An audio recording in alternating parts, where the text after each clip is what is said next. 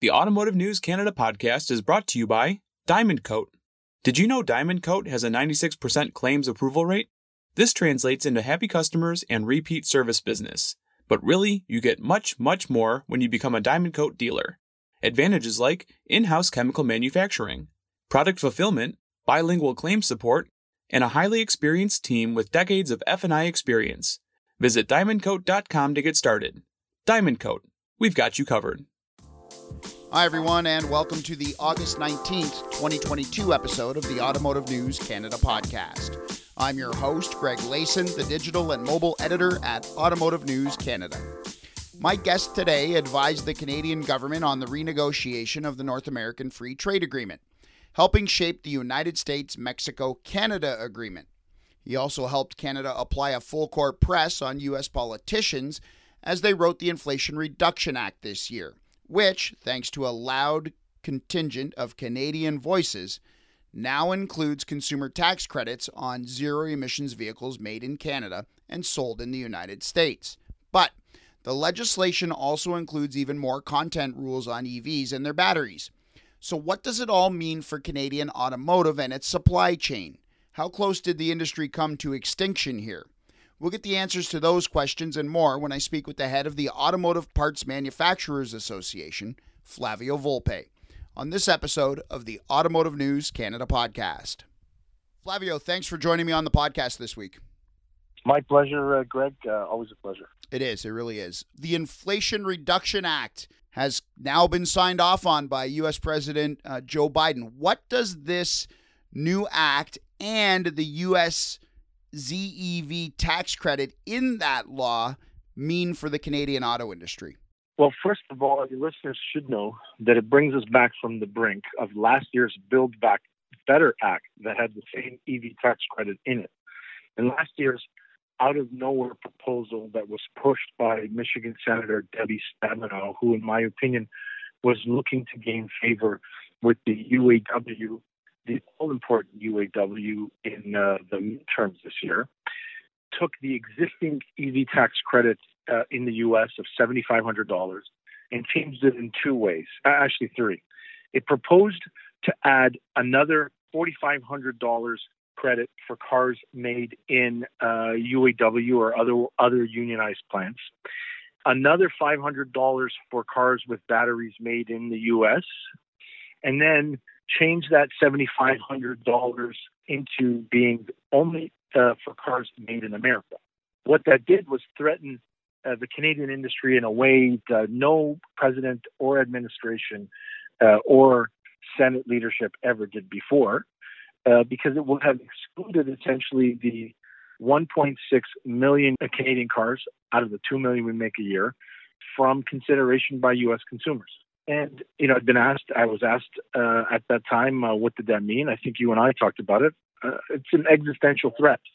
There are no other places for us to send cars profitably. We send them overland to the U.S. We're geared to supply the U.S. If 80% of our market disappeared, then we would be dead. So, what the Inflation Reduction Act does is it resurrects a lot of the major climate change initiatives that were in the original bill that uh, went into a coma when Senator Joe Manchin said he couldn't support it, and the Dems didn't bring it forward for a vote they were going to lose. And on the zero emissions tax credit, removed that $4,500 labor bump up and the $500 battery bump up, and added a word, North, before America in must be made in North America. And so now every EV made in Canada uh, of which we know increasing numbers and increasing platforms will be eligible for it. We're back from the brink. I, I described as some, someone asked me if it's bullet dodged. I said it's a missile dodged. you were part of the renegotiation of NAFTA, you know, um, advising the Canadian government. And then you were lobbying against all of that originally outlined last year in this new act. How did this lobbying effort compare to the discussions around NAFTA? Were they more difficult? Were they more important? Just give me a feeling of how those discussions played out in regards to the Inflation Reduction Act and and the ZEV tax credit within. You know, the original NAFTA negotiation, renegotiation was a scenario in which the American administration that we were negotiating with and the and the Mexican one, we all agreed that we wanted to bump up the amount of local content in North American vehicles uh, sold tariff free in the three countries. We debated how much more and in what configuration. It was a strong and hard debate, and there were some big fights with Donald Trump uh, and his administration. I won't forget those. But this one was different. This one, the dynamic on this one was the U.S. administration targeting Canadian made cars and Mexican made cars and suggesting they are not welcome for uh, U.S. federal Treasury sourced credits. That's a very popular opinion, of course. In any country, you'll be able to find a lot of people saying protectionist things when you're using the public purse. But it's also was a, it was illegal under the NAFTA, illegal under the WTO. It was never going to stand, but it was going to stand for a couple of years before we got a successful challenge. And two years would have uh, severely crippled us, if not killed us. And so it was a Team Canada approach, and you know both levels of government, you know, two major parties that sit on the other side of, uh, of the political spectrum. Uh, I was part of uh, the federal effort you know, in some very public efforts, rode shotgun with Minister Ng, with senators. We we did our own senatorial meetings, congressional meetings. We met with the White House. Uh, we met with uh, Department of Energy, Department of Transportation. We went to Lansing, and in Ontario, the provincial government struck a a Premier's Advisory Board on U.S. competitiveness. We were part of that, and really kind of focused on the other major state capitals uh, in the region who would be hurt. You know, Ohio's, we, we focused on talking to Columbus about how many Ohio based part suppliers would be hurt by not having customers in uh, Canada and vice versa. So it, it was a real comfortable effort, but I think we mostly agreed on the fact that we wanted to move North America into a different direction during NAFTA negotiations. And this one, U.S. specific interests or looking to move U.S. interests forward. We'll be right back after this short break. Everyone wants a new vehicle, including thieves. Across Canada, we're facing massive inventory shortages and delivery delays. This is now causing vehicle theft and carjackings to rise. In response, Diamond Coat partnered with KYCS, that stands for Keep Your Community Safe, Global Inc., to offer Invisitrack Plus the best available stolen vehicle recovery system on the market today. This covert device can be used within your dealership to track, maintain, and safeguard your assets, or it can be sold on its own as an upgraded hardware option to our Invisitrack theft deterrent labels. Working exclusively with Crime Stoppers, we're able to connect with local law enforcement almost immediately after a vehicle is reported stolen. Not only can you rely on our expansive network to help recover your vehicle, our Invisitrack Plus is also backed with warranty benefits like partial and total loss prevention, trip interruption benefits, and more, with terms available up to 60 months. For more information on how you can protect your lot and offer the same great recovery benefits to your customer, visit diamondcoat.com. Diamond Coat, we've got you covered. Welcome back to the podcast where I'm speaking with the head of the APMA, Flavio Volpe. Just this week, we learned only about 20 vehicles will qualify for the new credit through the end of this year. And there's only one Canadian vehicle among those 20, and that's the Chrysler Pacifica Hybrid assembled in Windsor, Ontario. January 1st, even fewer vehicles will qualify for that because they are moving the requirements, the percentage of North American content up uh, in order to qualify. How long before we see more Canada made vehicles on that list? It'll be about three to five years. All those major commitments that we heard from Ford, General Motors, Toyota, Honda, Chrysler, Dodge in Canada, uh, Lexus in Canada, are all about programs that'll be manufactured starting in 2023, 24, 25, 26.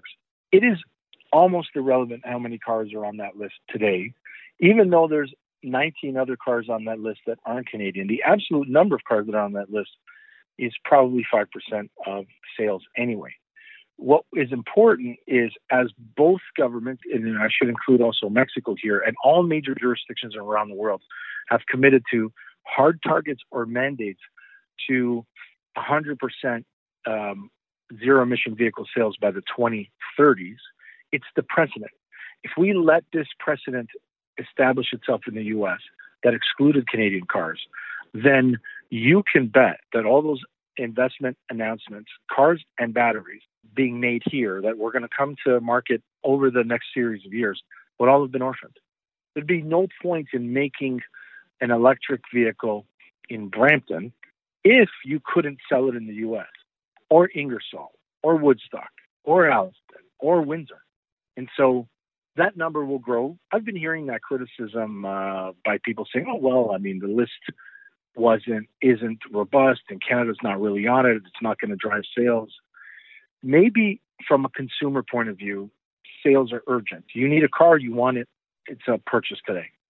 From a manufacturer's point of view, you have to have a 10 to 20 year outlook.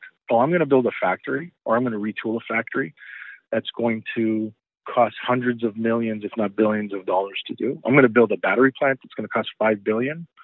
I don't go year to year. I need to know exactly uh, what my prospects are in the market in seven years and in 12 years and in 20 years. And a US only tax credit is the biggest signal that you should invest on the other side of the Detroit River. So you represent suppliers, and so I want to know this: How does this tax credit and this sort of reshaping of incentives affect the Canadian auto supply chain um, when it comes to electric vehicles and the future of auto assembly? That's a good question, uh, Greg. let me just take a step back. Nobody ever asked me that specific question because it's all kind of always wrapped up in what does it mean for the car makers. On the supplier side, the more cars committed to by car makers in this country, more parts, absolute numbers get shipped to those factories. If those five assemblers in this country, none of which are Canadian, commit to making uh, very specific high volume models, all of them EV, like we're talking EV versus internal combustion today, EV is table stakes 10 years from now. We, we won't even use the EV tax. We won't even call it an EV tax credit. It's a purchase credit, period. The more commitment, the higher volume in sales. And on the battery side, where a lot of uh, new Canadian part suppliers are starting to emerge, uh, where you make the batteries is where you're going to make the cars and vice versa. There's a lot of commitment to batteries happening here in Ontario. Uh, started with uh, Ford making the commitment to doing batteries in Oakville, Stellantis doing them uh, in Windsor with LG, and then Umicore showing up in Kingston uh, with a one and a half billion dollar investment uh, for uh, currently undisclosed OEM clients. Suppliers who are doing everything from cell manufacturer, to thermal management systems to power electronics are going to have a local value proposition. And um, that volume is going to help uh, drive the value prop to source that in Kingsville and Belleville rather than Korea or Germany or China. So I want to know this. And you mentioned, you know, we avoided a missile.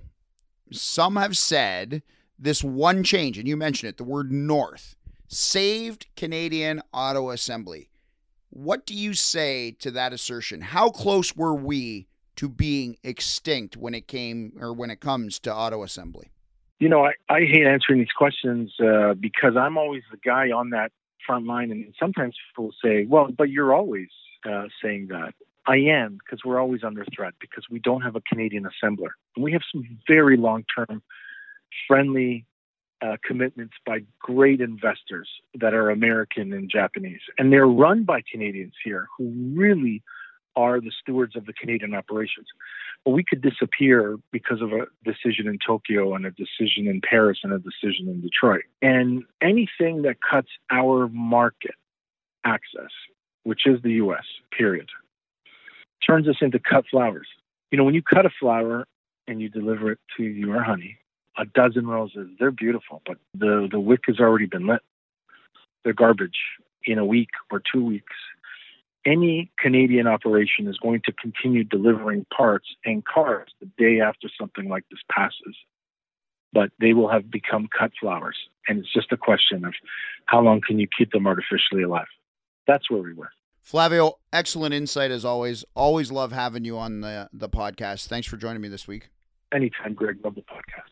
I want to thank Flavio for being my guest this week. If you'd like to be a guest on the show, have a suggestion, or simply want to comment, email me at glayson at autonews.com. And remember, you can listen to all our previous podcasts on Spotify, iTunes, and Google Play, or on our website. Just click the podcast tab at the top of the homepage at automotivenews.ca. That does it for this episode of the Automotive News Canada podcast. We hope you'll join us next time. So long, everybody.